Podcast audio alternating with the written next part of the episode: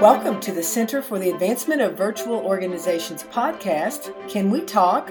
Best Practices for Remote Communication. I'm Melody Rawlings, and today we're joined by Dr. Kathy Ritchie, Assistant Professor in the School of Business here at North Central University. Welcome, Dr. Ritchie, and thank you so much for taking the time to come and chat with us about best practices for virtual communication. Thank you, Dr. Rawlings. I appreciate the invitation very much. So, in the last episode, we talked about the importance of maintaining presence in the virtual workplace. And a very important part of presence is, of course, communication. So, we know communication is important in any environment, but what came from naturally in the traditional workplace requires more intentional effort in the virtual space. And many leaders have found themselves recently try having to refocus on how information is communicated and also how it is received. So, this is a timely discussion, and I'm so glad that you're here to have it with us today. So, Dr. Ritchie, I know that you have over 20 years of experience as a negotiator or manager for a large multinational company, and I'm very excited to get your perspective on ways to effectively communicate in the virtual workplace. I think the best way to describe my most recent experience is um, that since 2010, um, I've taught online um, mostly synchronous and asynchronous for um, remote courses uh, in the undergrad area of and graduate and doctoral level students for management and organization man, um, organizational effectiveness.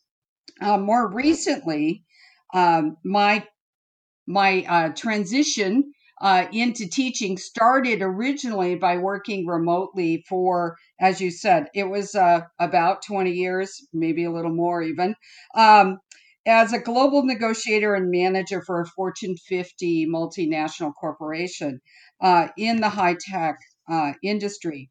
So, uh, primarily uh, through all my roles in that career, um, I supported teleworker professionals and was their manager for remote teams. And most of that was because we needed uh, subject matter experts. And those subject matter experts were usually uh, came to us through academic credentials as MBAs or um, even more often as attorneys. Um, so I worked originally as a full time teleworker, uh, was originally uh, titled a mobile professional.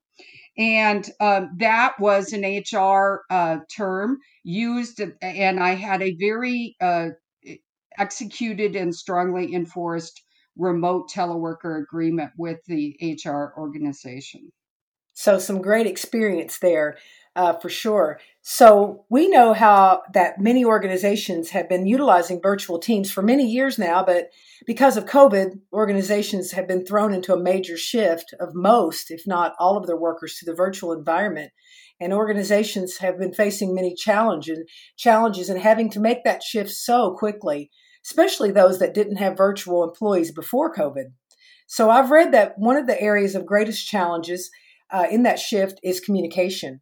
So, of course, communication is always important in any environment, but how is communication in the virtual workplace different than the traditional workplace?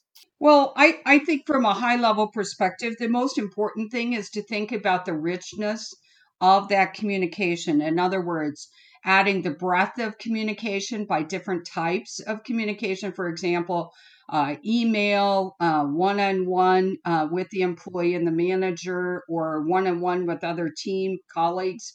Um, and then, you know, just reinforcing different ways to communicate, whether it's through uh, virtual Zoom sessions, Skype sessions, that kind of thing, or Microsoft Teams, um, or just reinforcing that communication so that the organization organization's culture kind of gain strength through that continuous interaction. Um, it's really important to have uh, the the manager, if you will, or the leader of a team to be easily accessible and to frequently communicate their expectations. And they need to be clear expectations. So um, when things like decision making come into play, uh, when there's a hierarchical organization in a physical environment, you know it's it's rather obvious uh, you know who has the power of those decisions. And and so it's even more important to reinforce the collaboration when you're in a virtual environment. And and so everyone's knowledge matters which is really should be the case all the time obviously. Um, but when people are working outside of, of traditional office environment i think it shifts a little bit to measure productivity a little bit more in performance by their experience of their job knowledge um, knowing that everybody's a leader and everybody has leadership skills to offer. Everyone has innovative thinking and everyone should have that general feeling of culture where there's a willingness to succeed in that team so overall communication i think takes the form of uh, needing to show a little more assertiveness being able to reach out for feedback and opinions along the way and just maybe having to speak up a little bit more than might be the case in a physical environment in a brick and mortar office. So um, it's it becomes even more important to to have that general commitment of having success of the organization uh, where you have a really high quality kind of manager, subordinate, team member, colleague um, environment and and um, philosophy. Yeah, I, I I love the the I, what you describe as the culture and and how everyone's opinion matters and and uh, everyone brings something to the table and and yeah, we all want to be a part of a culture that's like that for sure. And um, so when we think of an effective leader, uh, one of the first things that comes to mind, at least to me, uh, is good interpersonal skills, and I think that that's mentioned quite often uh, first by many people, and those are mostly exhibited through communication. You know, it's easy for us to think of examples of those interpersonal skills in a traditional work setting, but how do those those traits appear in the virtual world? I would love to hear your thoughts on what communication traits that you feel are most important for a virtual leader. I think overall, the traits that a manager really needs to exhibit is the commitment to performance goals. And those performance goals need to be tied to an empowered culture in the organization. It needs to be really top down and include all levels of leadership. And those traits need to kind of be flowed down and consistent. They can be different and exhibited different by different people, but there has to be that overall culture that suggests um, accountability and performing to goals for results versus just performing and having eyes and ears on the employee in a physical environment all the time. So that impo- that communication is just part of that success in the working relationship. Yeah, it is different. Um, I think more intentionality is kind of what I'm hearing you say a little bit. It's just more intentional in the virtual workspace. Um, I've read recently read a number of articles that have mentioned uh, the lack of body language and cues uh, in, that's we don't have in the virtual space and the challenges that creates. And yeah, while we can use our webcam in platforms such as Zoom uh, to see and connect with with uh, our teammates, it's not quite the same as in-person interaction. So, would you share your thoughts on what you feel are the greatest communication challenges uh, for leaders or managers of, of virtual teams? Well, Dr. Rawlings, I couldn't agree more. I, I think not having that that uh, other sense of body language, being able to read the people across the table in the room as you would in a traditional work environment, um, is something that you just have to accentuate the other forms of communication and and develop those more. I mean, I know personally, I spend a lot more time in my writing skills of emails, in my organization of just conversations um, you know with my employees or with those that i work with. I, I deliberately think about it a lot more. I think there's a general tendency though for a long term there's a major difference between kind of the covid setting and uh, the immediacy of everyone having to work remotely versus a longer term uh, remote work culture So I think there'll be a it'll be an interesting shift to watch the next few years to see how many go back to full time physical environments, how many with social distancing maybe combine some of that depending on the job responsibilities. But the most important thing is to avoid that out of sight, out of mind mentality. When someone's remote, um, you know, one of the, the feedback things that I've always heard is there's nothing more self defeating than to feel as if they're micromanaged. And micromanaging combined with technology has been described as the equivalent of, of having uh, being spied on remotely. And no one wants that kind of feeling at all. I think that's probably the most important thing that's a challenge is to avoid having that image. The other thing to avoid and, and can create some negativity as far as uh, the workplace is uh, to make sure that there isn't a d- decreased opportunity for training and development. You know, it, if there are teams that have some people working in in the office and some people not, those are probably the teams that are the most challenged. Uh, the ones that are 100% physical teams and 100% remote teams can adapt usually a lot easy, more easily. Um, but it's really important that the teleworker also does not feel they have to overcompensate. So they don't have to, to work longer hours. They don't have to have longer deliverables just to prove um, their performance. So that uh, working independently is kind of an empowered image that has to become real as far as um, you know having the social networking and the workplace uh, relationships that are important to be successful. Yes, you're so right. It is it is evolving, and it's going to be interesting to see how this you know how this looks uh, three months from now, six months from now, a year from now, and beyond. Um, and when we talk about communications, you know, I know for speaking for myself, sometimes I think I've clearly communicated a message, but then later discover it wasn't clear at all. So we need to know if our communicate if we are communicating in a way that is understood. So what are some ways that you recommend leaders can measure the effectiveness of their communication? Well, I think you know some of it's intuitive and some of it's not.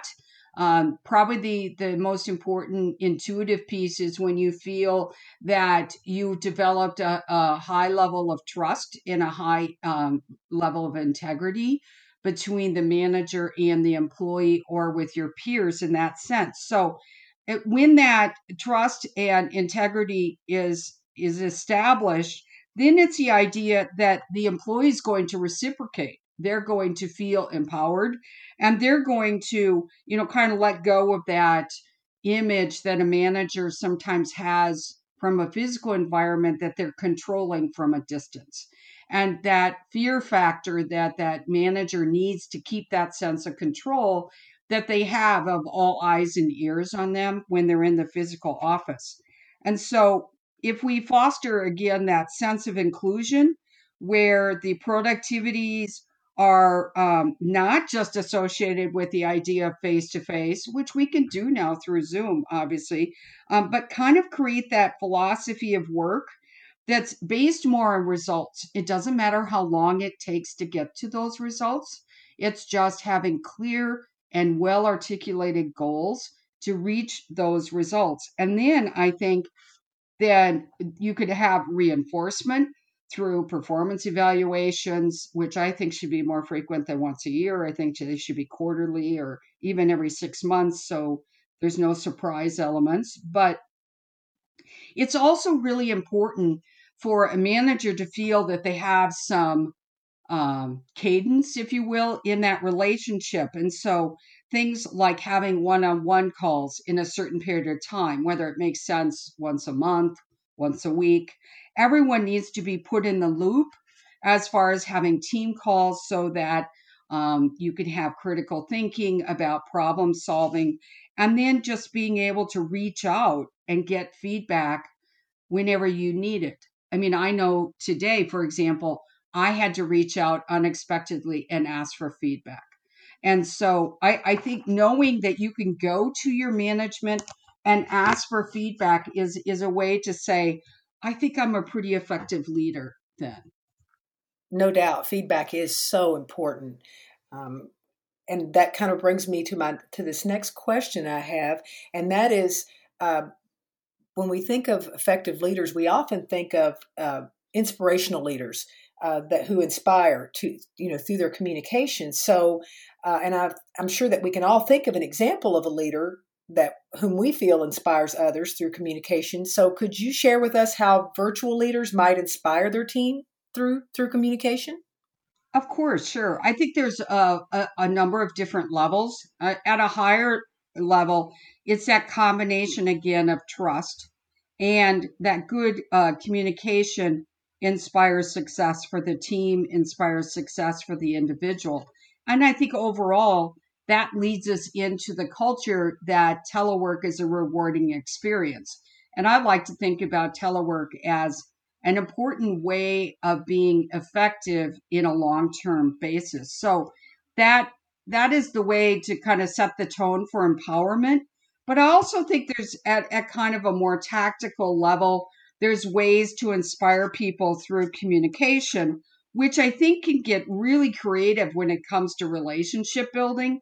And that can be, um, you know, through the team, it can be individual. I know it's uh, here's some of the ideas of things that that I've done in the past. Um, I've had like virtual lunches. I've had virtual holiday celebrations um, where you get and you're trying to build that sense of belonging. Um, I've had other kind of fun type of activities where people uh, chose to donate their clothing and then they sent pictures of the bags of their clothing and they gave uh, gift cards, uh, for example. Um, I've also done things like coffee talks where I would send a $5 gift card for anybody that would actually attend. Um, if someone inspired us by making suggestions, um, eh, then I would send them an even more uh, $20 gift card or more if we implemented it within the team. So it's that idea that those rewards um, are really common for team building, for pizza parties, and all those kind of things in an office. But I think sometimes we overlook in a virtual environment that sense of belongingness and it, you know contributes to effectiveness um, one of the things I did as well is um, uh, I, I purchased a digital camera, and this is before we had Zoom and before we had any virtual organizations. And I used to have everybody take pictures of what they were willing to share of their personal life, and they mailed it to each other. They shipped it. And so then by the time it came back to me, I had all the members that I could upload those pictures online, and everybody could share their personal stories sometimes um, I actually had team calls where no one could talk work. I mean, it was just off limits. So they would have to talk about their families, their hobbies, uh, their interests. And if they weren't willing to do that, they could just attend. But it was that idea of having a virtual team and trying to be more effective with a sense of belonging through that overreaching communication those are just great ideas uh, for and our audience i'm sure will will that will really stir some thought and uh, what a great way to help people feel like they belong and that's so important uh, in the in the virtual world. So dr ritchie thanks so much for all the great information you've shared with us. Are there any additional pieces of advice more bits of wisdom you could leave with us today about effective communication strategies for virtual leaders well, I think just to, to kind of summarize, the biggest thing to create a culture of open communication is to make sure that schedules are clearly communicated, that work goals are clearly communicated, and that overall the team feels that they're working well together. Um, I think there's lots of technology available and always open to new upgrades and new connectivity. And overall, I uh, that that is going to hopefully increase our comfort with technology and the strategy to put into practice. Thank you. Thank you for joining us in support of the Center for the Advancement of Virtual Organizations. Thank you, Dr. Ritchie, so much. Uh, we truly appreciate your insights and the great practices you've shared. I'm sure they will be very helpful to our listeners.